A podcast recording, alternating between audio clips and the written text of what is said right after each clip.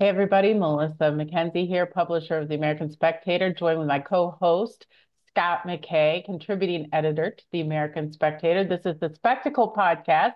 And today we have a very special guest, our longtime friend, or at least a longtime friend of mine, and I think Scott's too, is Ron Coleman, the legendary conservative attorney who at one time was the only guy in the conservative space who knew things about d- the digital world and was the guy who I have relied on for years whenever I've needed help um, or had a question. Ron's always been ready with an answer. So, welcome, Ron. We're so glad to have you. Thank you very much, and I will repeat what I have said when uh, when you were on my show, and whenever the American Spectator comes up, I am a creature, a creation of the American Spectator. I started reading it when I was in high school, back, uh, um, um, you know, when it was being chiseled, uh, uh, you know, in in in granite, and um, it, it it had such an incredible effect on my way of seeing the world. I felt so vindicated, and it's a real honor to be uh, on this program and to see you guys again. Well, it's good. It's good to have you. I mean, I mean that was certainly the story for me too. Before I came to the American Spectator, like I was a huge fan of R. Emmett Tyrrell Jr. because I read the magazine right out of uh, somebody um, gave me a copy of the magazine and then gave me a subscription to it for my birthday, which tells you what kind of nerd I was in my, my teenage and in 20 early 20s and um, and then of course I absolutely love Ben Stein and would go to the back of the magazine and read his column first, and they, then they both back. affected my writing style to this day. I still hear the voices. You know, mm. Ben, you can't really only Ben could write like Ben, right? But but you know, just so so such a such a such a great thing that that you know uh, AmSpec is still around. Well, like yeah, well, this this was the first thing that uh, American Spectator was the first publication I ever subscribed to with my own money. So uh, mm. I guess all three of us can can can claim a, a long lineage as as readers of the magazine before having anything to do professionally. So that's great. Yep, it was. I listened to Rush. I read the American Spectator, and I read the Wall Street Journal. And I don't know, and that was as a college student. so I mean, I, that tells you how completely nerdy I was.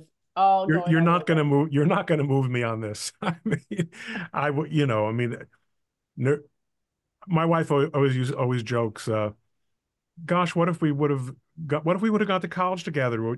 You know, I said we we would have never met each other because you were in the library all the time. You know, I'm I'm used to hanging around with nerds. Well, okay, so you're in the right place here. So what we wanted to talk to you about is, of course, um, October 7th changed the uh, world in a way, certainly changed the Middle East, and certainly changed things for Israel. And um, the war has been going on now uh, for a while, and a big portion of Hamas has been kind of decimated. And the infrastructure is being that has supported them, like the underground tunnels and everything else, is being destroyed. And it feels like we're getting close to an end game here. And I was wondering um, about the other side of this. So Israel's going to win totally and completely. They, I mean, they, you know, in for penny, in for pound. It seems like at this point, like it's it, it, it where in past they had pulled their punches. This seems like the, like that they're going to go all the way with it. But what happened um, at the end, and what does what what do things look like in Gaza after this? Very difficult question, but let let me, as I'm wont to do, challenge the question a little bit. Okay. Because I don't think much changed except the widespread perception of reality. People who have been familiar with Hamas and familiar with Gaza and familiar with this dispute uh, and the passions and prejudices that underlie it have known about what became so brutally clear to us on October 7th for a very, very long time. What I did see was more than ever two things. More people who came around to the view that okay i i get it. I i i get it. These people are not amenable to being negotiated with and what we saw was that a very very large percentage of people people who might have been your neighbors my neighbors colleagues social media friends have black hearts. People we thought we shared a worldview with suddenly found it within them to rationalize phenomenally brutal crimes. Um, it was very revealing. It was so so that yes, the world has changed, but mostly in the nature of trans of transparency and people sort of showing what they're really about. Now to answer your question, which I still think is the same question. I don't know. I'm a lawyer in Newark. Okay. I've been to Israel a few times. All my children have studied in Israel. Uh, they're all adult children now. They studied as rabbinical students in neighborhoods of Jerusalem that have would not have been affected by by any of this in any meaningful way. Um, everyone where I live would in, an Orthodox Jewish enclave called uh, Passaic Clifton, down Route 21, a couple miles or up, um, is very acutely aware of what's going on and what's been going on since uh, we got word on the Jewish holiday of, of Simchas Torah that something terrible had happened in Israel. Um, and I know many, many parents of children who are serving in the Israel Defense Forces. It does seem, as you have observed, Melissa, that Israel is going to do the responsible thing by its citizens this time around and hardly pull any punches. I mean, if, if, if you know, at one point, somebody uh, who I consider to be a friend and, and, and sympathetic said, "Well, this has just reached the point of indiscriminate, you know, carpet bombing at this point, and that's preposterous. That's that's not what this is not what that looks like." But without getting into the into the details, yes, they're playing for keeps. There isn't going to be any of this you know, Partners for Peace stuff. I understand that what Israel is doing is clearing a five kilometer buffer zone inside the Gaza side of the border, um, which is going to probably be very intensely secured. That is a tactical answer to the problem, but it isn't a strategic one or or a political one. Um, what do you do with an entire population? And it's not just about Hamas. Yes, you can find many, many videos of everyday Palestinians um, criticizing Hamas. Be that as it may, this is a population that is thoroughly determined not to live in peace with Jews in this part of the world. There doesn't seem to be an answer to that problem because we are moderns. So we will not, notwithstanding the accusations that are routinely made against uh, the state of Israel, we will not annihilate that population and raze that civilization such as it is uh, and salt the earth. It's just something we don't do anymore. other people do it, usually Muslims doing it to other Muslims. Nobody really cares about that. I don't know if I don't know what that solution looks like. You know, I, I, don't think anyone does. So also it may very well be that all you have is tactical solutions. Hmm. Well, I mean, uh, conversation killer, I know. well, the thing is, is I think that's a pretty realistic response, and it, and Gaza isn't the only, um, you know, part of their uh, territory that they're really having to defend and deal with. They've got, you know, Hezbollah in Lebanon, and and so this is a wider scope. Um, one thing that I feared was that this could draw in um, the whole Middle East into some sort of conflict. And unlike in the 70s, um, Israel's um, neighbors are far better trained, armed, and you know it would be a different game. One of the things that I kind of wanted to get your opinion about this is that um, the Abraham Accords, which it seems like the Biden administration has done everything in their power to undo, and I kind of feared would be undone by this whole thing. Um, some of Israel's former frenemies because you know there were you know they had to, if they were friendly they were on the down low and if um, but you know the signatories on the Abraham Accords and then the the other um, countries who were were friendly to the agreement have been very restrained and Egypt is like fortifying its border and with Gaza. And so nobody really wants the Gazans to come their direction. Uh, I'm talking about, about, you know, other Muslim populations.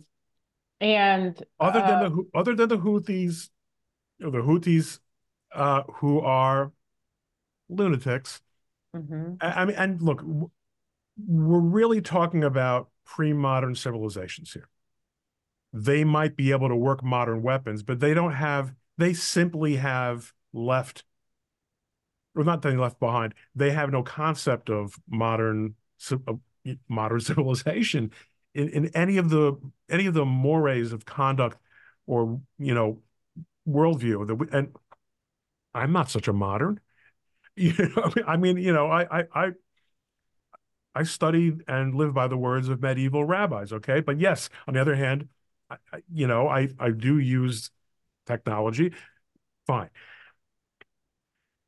I understand. I think your point is very well taken that Egypt is a much more of a, is in many ways more of a threat than it was in 1973. Mm-hmm. On the other hand, um, the military there has concluded quite rationally that it doesn't make sense for them and then nor, nor do they have any particular benefit in the absence of pan pan Arabism, right? Which is not a thing. It's simply not a thing. And and it, it, they tried that and it didn't work too well. It didn't work well, and and and you don't have you know you don't have those that kind of Ba'athist party, you know, figurehead that you know that that that and which was a Marxist ideology, except for its right. nationalist aspect. These people were leftists um, the Arab world is, you know, the, the relatively civilized parts of the Arab world are really trying to get on with not being impoverished. And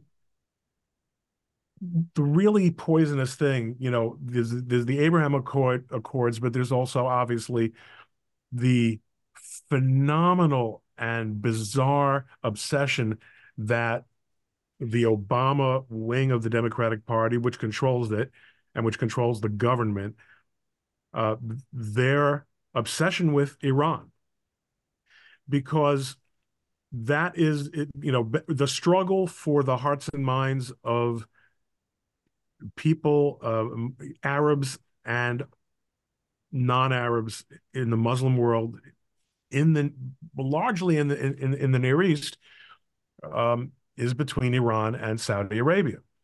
Mm-hmm. And a lot of conservatives and liberals have to stop looking at Saudi Arabia as if it were 1984 and we're arguing over the AWACS.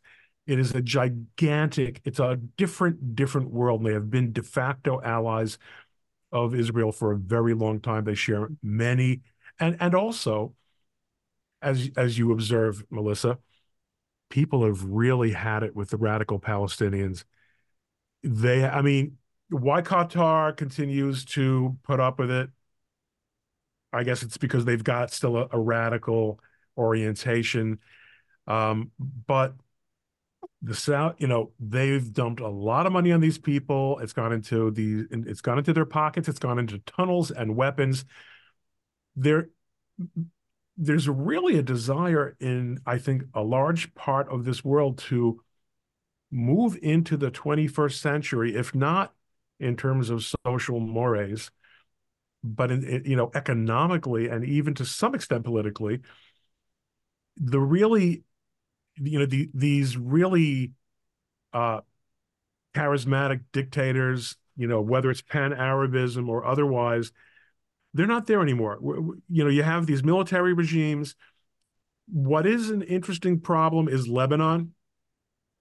Uh, but the reason you know lebanon has become a, a, a pretty nasty place i mean it's been a fairly nasty place for a very, very long time since we were children. But, and it was once really like a Garden of Eden. Um, they have gotten rid of or sent underground what had formerly been the Christian community there. Mm. And there's really no offset to the Hezbollah slash Iran influence in, in, that country.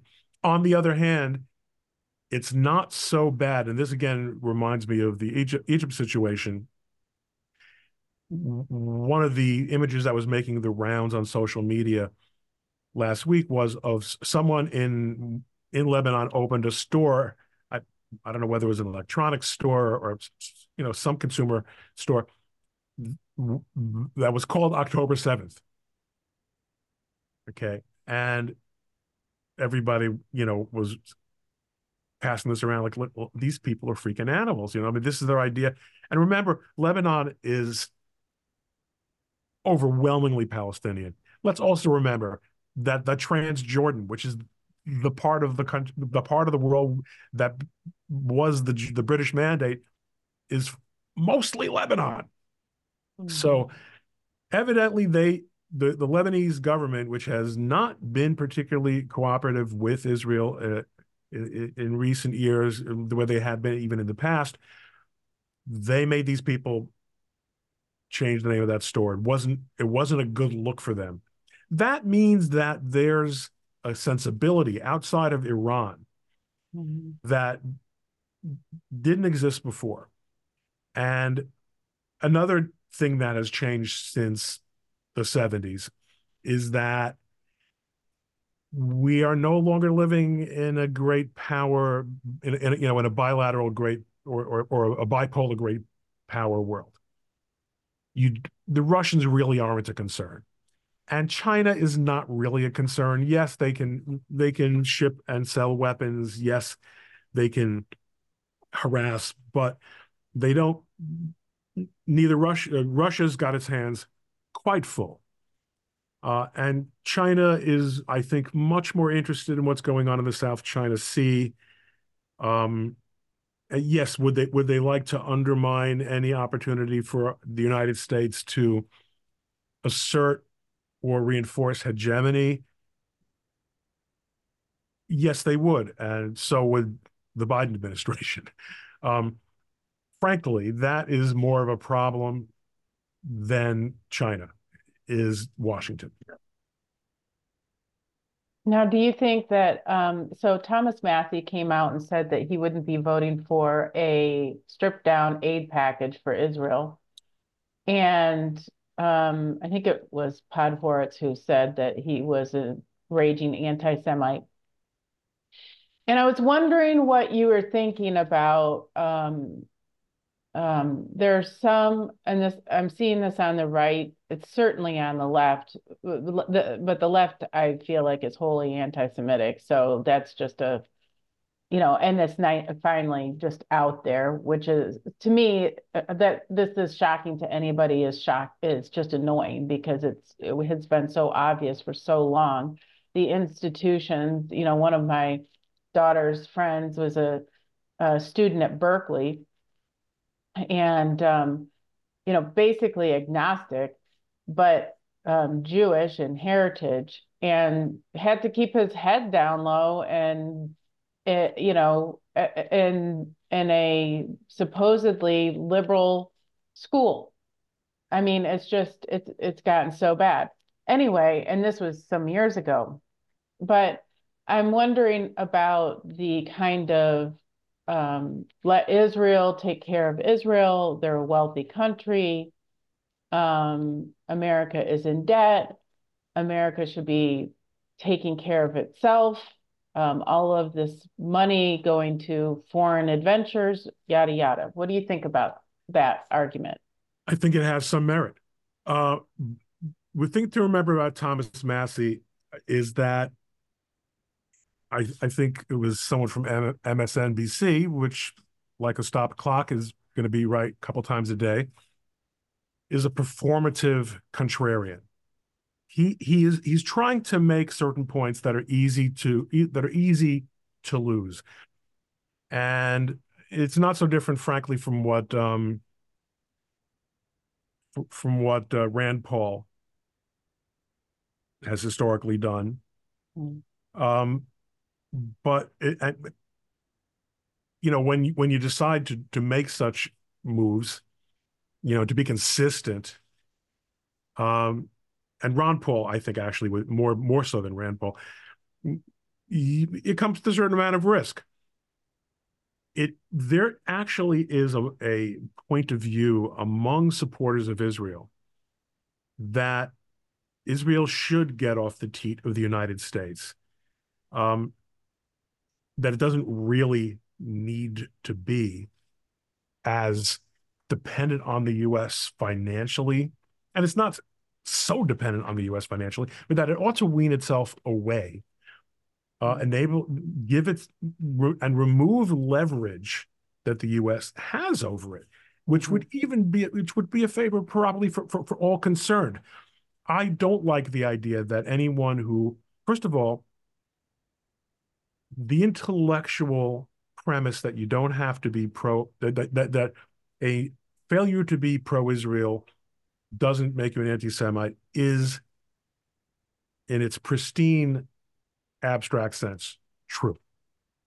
We do, however, find that those who are anti-Israel are readily demonstrated to be anti-Semites almost almost to a man. Right. You know, uh, but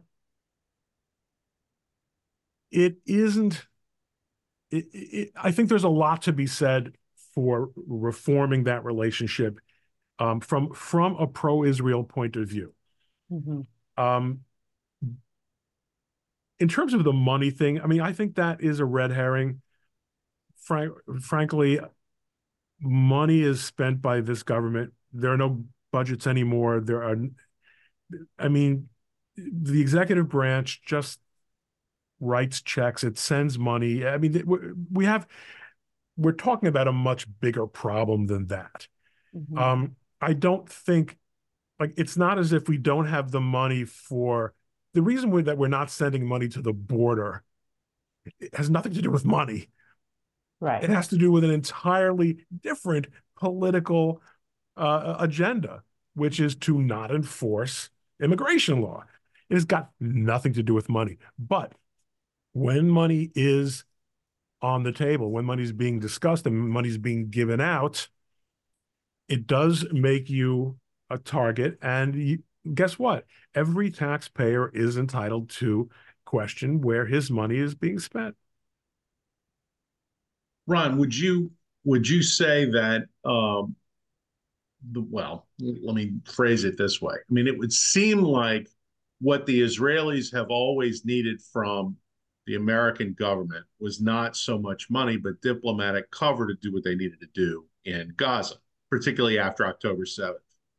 Um, and we're talking about sending money to Israel because that diplomatic cover has not been as forthcoming as perhaps it could have been when you have the Biden administration, you know, continuously kind of ankle biting at the Israelis about uh, tactics and oh, we don't want to see civilians and maybe we should have a ceasefire and all this other different stuff. Um, when what they could have said is, look, if this is it, go get them and just leave it. And, and you know, like try and finish this as fast as you can, but we're gonna we're gonna stay out. We're gonna keep everybody else out. You know, Scott, my opinion on this is that the United States government has been just about as supportive of Israel as could possibly be expected if the U.S. were to maintain any credibility with the rest of the world as not being controlled by Israel's interests. Uh, I, I, I mean, compared to, I mean, let's remember James Baker, Secretary of State. Okay, the Bush and Reagan years, the the the the, the criticism for the uh, the uh, you know the Iraqi um, nuclear reactor attack. This has been pretty muted stuff. Yes, you know, as I was saying what I was about the the financial piece, and as you point out, it's not so much the money, but the money does have a useful purpose, which is that it gives the impression that the Americans are exerting. Like I, there's sort of a you, I know that you know that I know that you know kind of thing going on here. Are are the Americans really exerting pressure? Is there a belief that it would be worse if the Americans weren't? Again, it, it really does open, make a very big opening for Israel's biggest critics, let's be as neutral as possible, to say, you, you know, we're giving them money, so we should also be exerting pressure on them. I, fine. But it is a very complicated operation and a complicated, you know, uh, you're 100% right, Scott. It's, it's, it's about, you know, it's about the role of the United States and it's very you know it, it, it's complicated because there's this narrative about colonialism right? Which is which we didn't hear about in the old days. In the old days it was arabs versus jews. Then colonialism cultural marxism became part of every left-wing narrative and it has been very very gleefully latched onto for use in this dispute, which is irony beyond irony because how did these how did these Palestinians get there? Was it by you know did did God is that the where God placed them uh, after the Tower of Babel? I don't think so. Right. Arabs rule the entire Middle East not because the, the Middle East is Arabia, but because of colonialism. Again, yes, we are seeing different masks being being um, donned to very, very thinly disguise what really is anti-Semitism, but it's also anti-Americanism. These right. two track each other, and I learned this in the American Spectator many, many years ago. Mm-hmm. These two consistently track each other. You'll never find ever You'll never find one without the other. And anyone who tells you, I'm America first, uh, but I don't like Israel, follow follow the trail.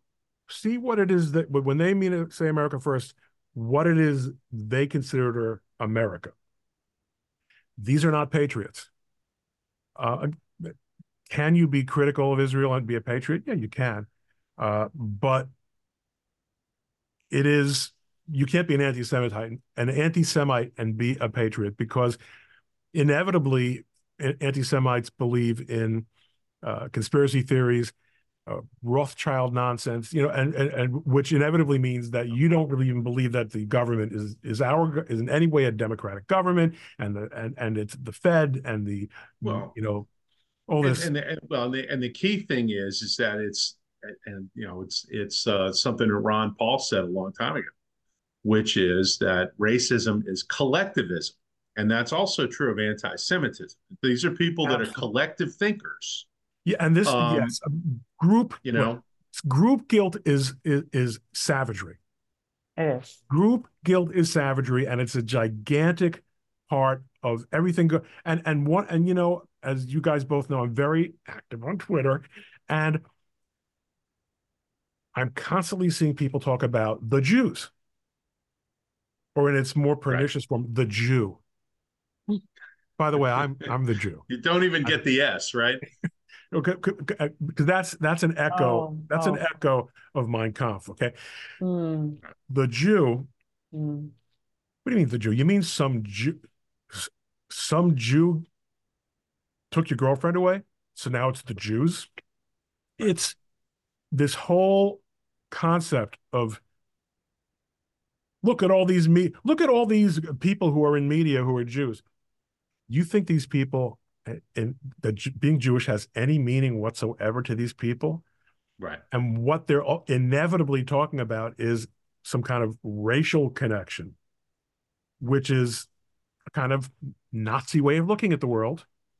And as you say, it's collectivist. It it it it, it denudes people of their of of their in of their of their personhood, and then their individuality and their liberty. It's a great point. I, I yeah. never, I don't recall hearing hearing it in the name of Ron Paul before. Yeah, well, and uh, you know, and it's of, of course this is something, and and uh, I guess I can tease it. Uh, I was on your podcast a little while ago, and it's it's gonna. Which one will come out first? Go. yeah, um, and you know, we talked a lot about uh, you know, because I wrote the the book about Obama, racism, revenge, and ruin, and you know that collectivist thinking um, you know, if you want to talk about the Obama Democrats, like this is probably the single most uh, descriptive feature of their politics is collectivist thinking. And, you know, I, you know, with what you're saying, I think you've given me something to think about here because it, the anti-Semitism that you do get from so many in that administration and so many within that movement you see it on the college campuses and all the rest of the stuff. Um, you know, I don't know. Maybe it's maybe collectivist thinkers are inevitably going to be anti-Semites. Um, mm, I I don't know about that because okay, so Ron, I don't know if you read it, but I wrote something that was somewhat controversial and had one of my the one of well both of our main editors Wlady Pleszczynski and uh, Seth Forman on the weekend are both Jewish but um, one of heritage more so and one religiously as well but anyway. And I had them look at it before I published it but one of the things that I think has come up in regard to this that that concerns me being someone who loves Israel, being someone who loves Jewish people, obviously, um, is that so much of what has been taught on college campuses and so much of the idea, ideology that we're discussing here of this kind of um, uh, uh, breaking down of structures and critical theory going back to um, um, uh, theories brought into America post, well, you know, um, during World War II were predominantly by Jewish professors talking about and dividing people down based on their um, uh, power structures, which is a a you know, a communist or however you want to say it way of thinking. And then now are are um, kind of going, well, wait a minute, we're oppressed too.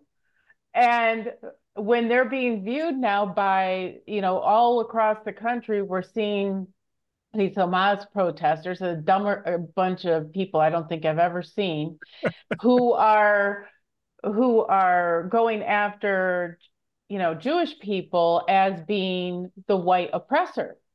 And so the the very people who taught some of this theory, many of them Jewish, on college campuses, not all, of course, um, are protesting against this and not saying that we need to get rid of this division, but saying Jewish people need to be uh, re looked at as a co oppressed class of people. Yes, what what what a disastrous what a disastrous proposal that is. Um, it is it, it fails on so many levels. You have a problem here with, you know, the definition of Jewishness. Right. So, very, very, very few, if any, of the people that you're referring to, who are these collectivists, um, had Jewish sensibilities. They might have Jewish sensibilities in the sense of they think like Jewish people, but their the, the, their moral, much less religious frame of reference was, was not Jewish. They replaced Judaism uh, with collectivism, with mm-hmm. usually with Marxism, and Marx was a Jew who wrote very, very um, awful anti-Semitic stuff. They these people now you know, let's think of the the intellectuals, the mid-century, mid-20th century intellectuals, mm-hmm. uh, you know, who made who had made up so much of the faculties uh, in, in the elite institutions. They were not obviously anti-Semites in the, in the eliminationist sense, but they were contemptuous, usually, of of traditional Jewish religion and society. Right. Today's Jewish members of the elite, some of whom are in academia, but many, many more of whom are in the worlds of business and media, mm-hmm. are a gigantic part of the problem because it's not only that they don't care about being Jewish, but it's in fact the opposite. The fact that they're Jewish, and this was also true of that generation, uh, that earlier generation, the fact that they're Jewish makes them believe that in order to prove their bona fides as collectivists or as liberals, that they must be critical of Jews. So you have the New York Times, mm-hmm. Which has consistently made the destruction, the, the media destruction of the ortho of, of, of the phenomenally successful Orthodox Jewish community in the New York area, which, while paying the same taxes as everyone else, maintains its own set of schools and its own social organizations, and which is phenomenally uninvolved in crime and most social ills the New York Times can't stand this. The New York Times is an institution very, very largely informed by Jews who want to prove how good they can be at being critical of Jews. And that's to a large extent also, I mean, all these phony Jews, uh, and I say phony, I don't know whether or not they are literally Jewish or not. Most people under 50, if the last name is Jewish, they their mothers probably aren't Jewish because the intermarriage rate exceeds 50% going back now, you know, a good generation. I don't want to get into that at all. But yes, you, you're you're pointing out this to a large extent, and I, have written on this. Jews have brought the the American Jewish community has brought this on itself. Look at the Biden White House. Look at the Anti Defamation League. Um, listen, when anti Semites tell me the Jews are responsible for all the immigrants that have been let into in, into European countries, come on. you killed every single Jew in Europe. Right, that's and, a terrible argument. but, but and you then you're you're able to identify a couple of people who went back, rebuilt communities, and then became, you know, stupid ass liberals who are in favor of refugee. These are democratic countries, okay? They make the decisions they want to make, and if the Europeans are so so baffled morally that they associate guilt over the Holocaust with uh, letting North African immigrants into their countries to ravage a civilization. I can't do anything about that, but don't blame that on the Jews. right. But in the United States, where Jews have achieved prominence and have escaped the worst persecution, there is an identity crisis. And what is going to have to happen is it might not happen during my lifetime, but it's in the process of happening, which is that people who are I, meaningfully identified as Jews are going to be those who are living Jewish lives because at, we are outstripping right. the assimilated Jews in every conceivable demographic, and that's going to clarify right. a lot of things. Well, I, and that's a I think that's a great point because um and and this is true on the Christian side as well. The religious observant, both Christians and Jews, are the ones that are having babies, whereas the secularized folks, the post Christians and the post Jewish, simply are not. Um, and so, you know, uh, without the cultural forces that turn the kids of observant Christians and Jews into secularized versions of of those subcultures, I guess. There that there aren't going to be any more of these people. Um, and of course, that has something to do with why the schools are so vigorous in destroying your kids. And it has something to do with why the New York Times can't stand the, the Orthodox Jews in New York with their schools that do not indoctrinate people into yeah, I mean, it all fits together, obviously. And you know what um, else those schools don't do? They don't send kids to the Ivy League, even though their average IQ in those schools, I guarantee you, is compared, given what Harvard and Yale are now accepting.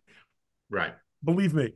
But we're not interested. Listen, I went to Princeton and Northwestern. My children aren't getting anywhere near campuses like that. They're all phenomenally intelligent. Their their mother has uh, credentials like mine they're accomplished rabbinical scholars and educated and literate in, in, in secular studies. It's a new era. We're not buying into the same elite um, institutions and symbolism. And the, the amazing thing about that is that, uh, uh, not the amazing thing, but that is also part of that resentment from the New York Times because we're building much the way many other subcultures are building. We're building alternatives to these to these um, social you know systems that have so failed us and so let us down. You know, for all the talk about what this or that minority has done to undermine uh, American culture, some of which may have a great deal of, of merit,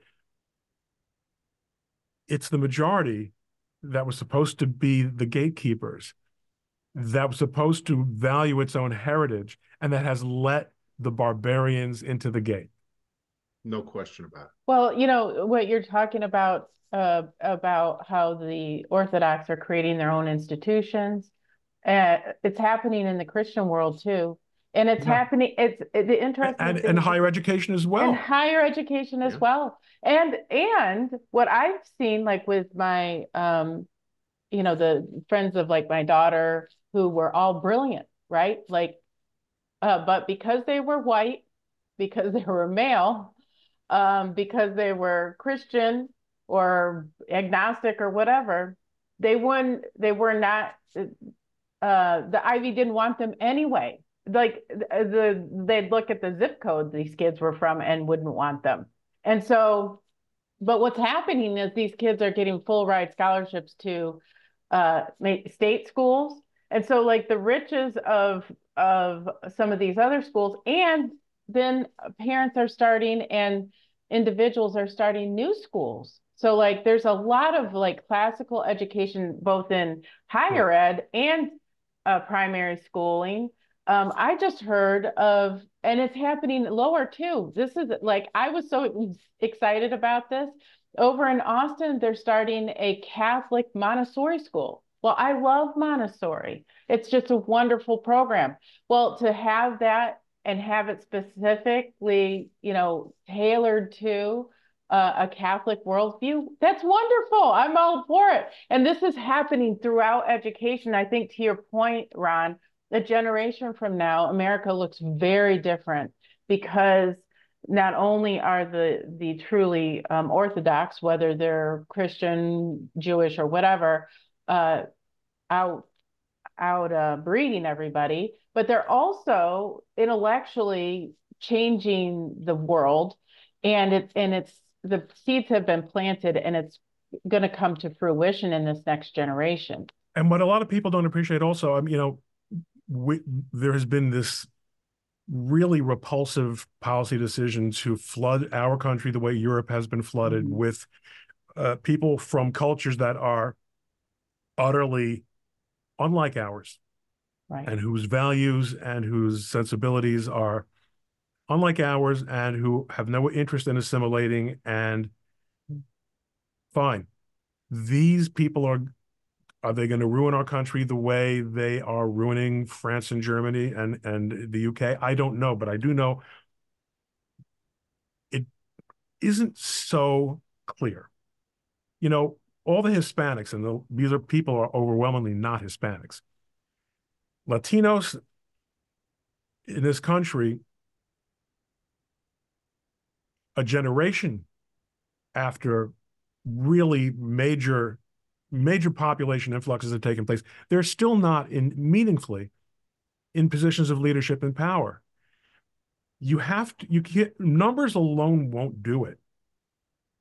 You need to have cultural institutions and traditions and a, an individual achievement, going back to our earlier point, that gets you. Yes, you can name your token judges and you know your you know your cabinet positions to people to make it look oh, for diversity diversity mm-hmm. but at the end of the day real leadership comes from real achievement and in the face of the lack of achievement, what we see in, in, in the traditionally elite institutions is, well, we're not going to recognize achievement anymore. right. We're just going to wish we're just going to wish it away. That's a short term um, strategy for rent, uh, uh, uh, you know, for um, for rent seeking. Right. But it doesn't actually build you a society. It destroys a society. And at the end of the day, quality should out, but for one thing, and the wild card is how much will violence and disorder mm-hmm. and the the the utter collapse of, of of the urban centers of of our country, how much will that make it impossible to continue doing business for anyone? Right. Well, that is yeah. A... You have to have some semblance of a civil society before right. a, a, true meritocracy can take place. Exactly. And we've seen that in in you know blue city after blue city over the last fifty years, um, where you know I mean unless it's unless it's kids that you know can can shoot three pointers or dunk or you know run a four three forty. I mean you, you, it's really hard to to spot a great deal of meritocracy in you know these urban collectivist settings. Right. Um, you know, and and yeah, you fill you fill those places up with a bunch of illegals who, you know, like you said, are are in poorly poised to assimilate, put it that way. Um, and you don't have institutions strong enough to overcome that. You know, and yeah, it's you're, you know, what you're not going to see is social mobility. You're going to see the entire thing get dragged down, um, which is, you know, everybody who sees that, obviously, uh, or everybody who pays attention sees that. Um, and I, I think the people that are foisting it on the country see it. They actually think they benefit from it, uh, which is why it's being done. you know, these people are not. I mean, the, the Biden administration and the people behind the Biden administration who have pushed this for 25 years, they they know what the effect is. They've seen they've seen it in Europe. Um, but you know, they look at this as okay, these people are ready-made voters that we'll we'll be able to do. Plus, it's the Cloward Piven strategy that we can that we can put in place which is that we're going to break down this society and we're going to create the need and the vacuum for something else that we will be able to control. Thing is, is they won't be able to control it because it's going to be uncontrollable. Right. Um, you know, so. I, well, I mean, uh, I mean, the, the, dream I think amongst um, Western elites, both in Europe and in America, and I just wrote about this this week, is to they looked fondly at what China did during the COVID lockdown, where each person is controlled completely. And so if you have this view where you have a few elites running things, and Scott and I a couple weeks ago or a week ago, or I'm losing track of time, did a podcast about the data coming out about the 1%, the elites, and how they view their fellow Americans. Oh, goodness yeah and it's it's absolutely frightening and i you know the conclusion one comes to is that what they would like is a dumb desperate populace that's easily controlled where um you know someone brought out on twitter today that and i thought of mao too you know russia in russia they went after the farmers right and in Mao, Mao did the same thing. One of uh, my neighbors their they were family farmers, and the Maoists came and stripped them of their clothes, took their farm over, killed their dog in front of them, and they basically escaped with their lives. And um, and then Mao starved the people. you know, like that's a way to get control. And you know, I'll push back just one little bit of thing, and we, we've gone way over time. But I was thinking about what has happened is Texas is a minority majority country or state already. You know, uh, white people have been, you know, outnumbered for a long time now. And I say that, but what happens is in the second and third generation of um, immigrants here, specifically in Central America and um, Mexican immigrants, is they stop viewing themselves as anything they view themselves as white. Well this has been caused great dismay amongst the democrats. And in addition what we're also seeing is and this happened during covid is any free thinking people moved out of the cities because you know literally the county line here like harris county and montgomery county was so dramatic. Like like you could live free in the county i'm in and uh, truly two miles from me you you were like a slave and so what people did is they sold their houses or um, rented their houses and they moved up to Montgomery County. And so, and that was Black, Hispanic, Asian, you name it, everybody moved out who was free thinking. And, um, and because so you, these, going back to Scott's point, if we recognize that people are, do have individual agency, exactly, that they're not collective, that they right. actually are people who think for themselves then giving them just the slightest bit of oxygen to do so, they will yeah. come around to the truth. And that's Michael Malice and the white pill. Yeah, yeah, I yeah, I think so. Well, that's I, I, on that's that right. note, I think we should stop. That that's a it, it, truly merit and and viewing people as individualism. Going, uh, this is like the American ideal. That that's what we need to go back to. This, this podcast is the American ideal. Damn it. it is the American ideal. Thank you, Ron. Thank you, Ron. Guys, thanks for having me on. I'm looking forward to seeing these millions of snippets that you're going to re- release. Thank you for being with us. Okay, catch you later. See you soon, Ron.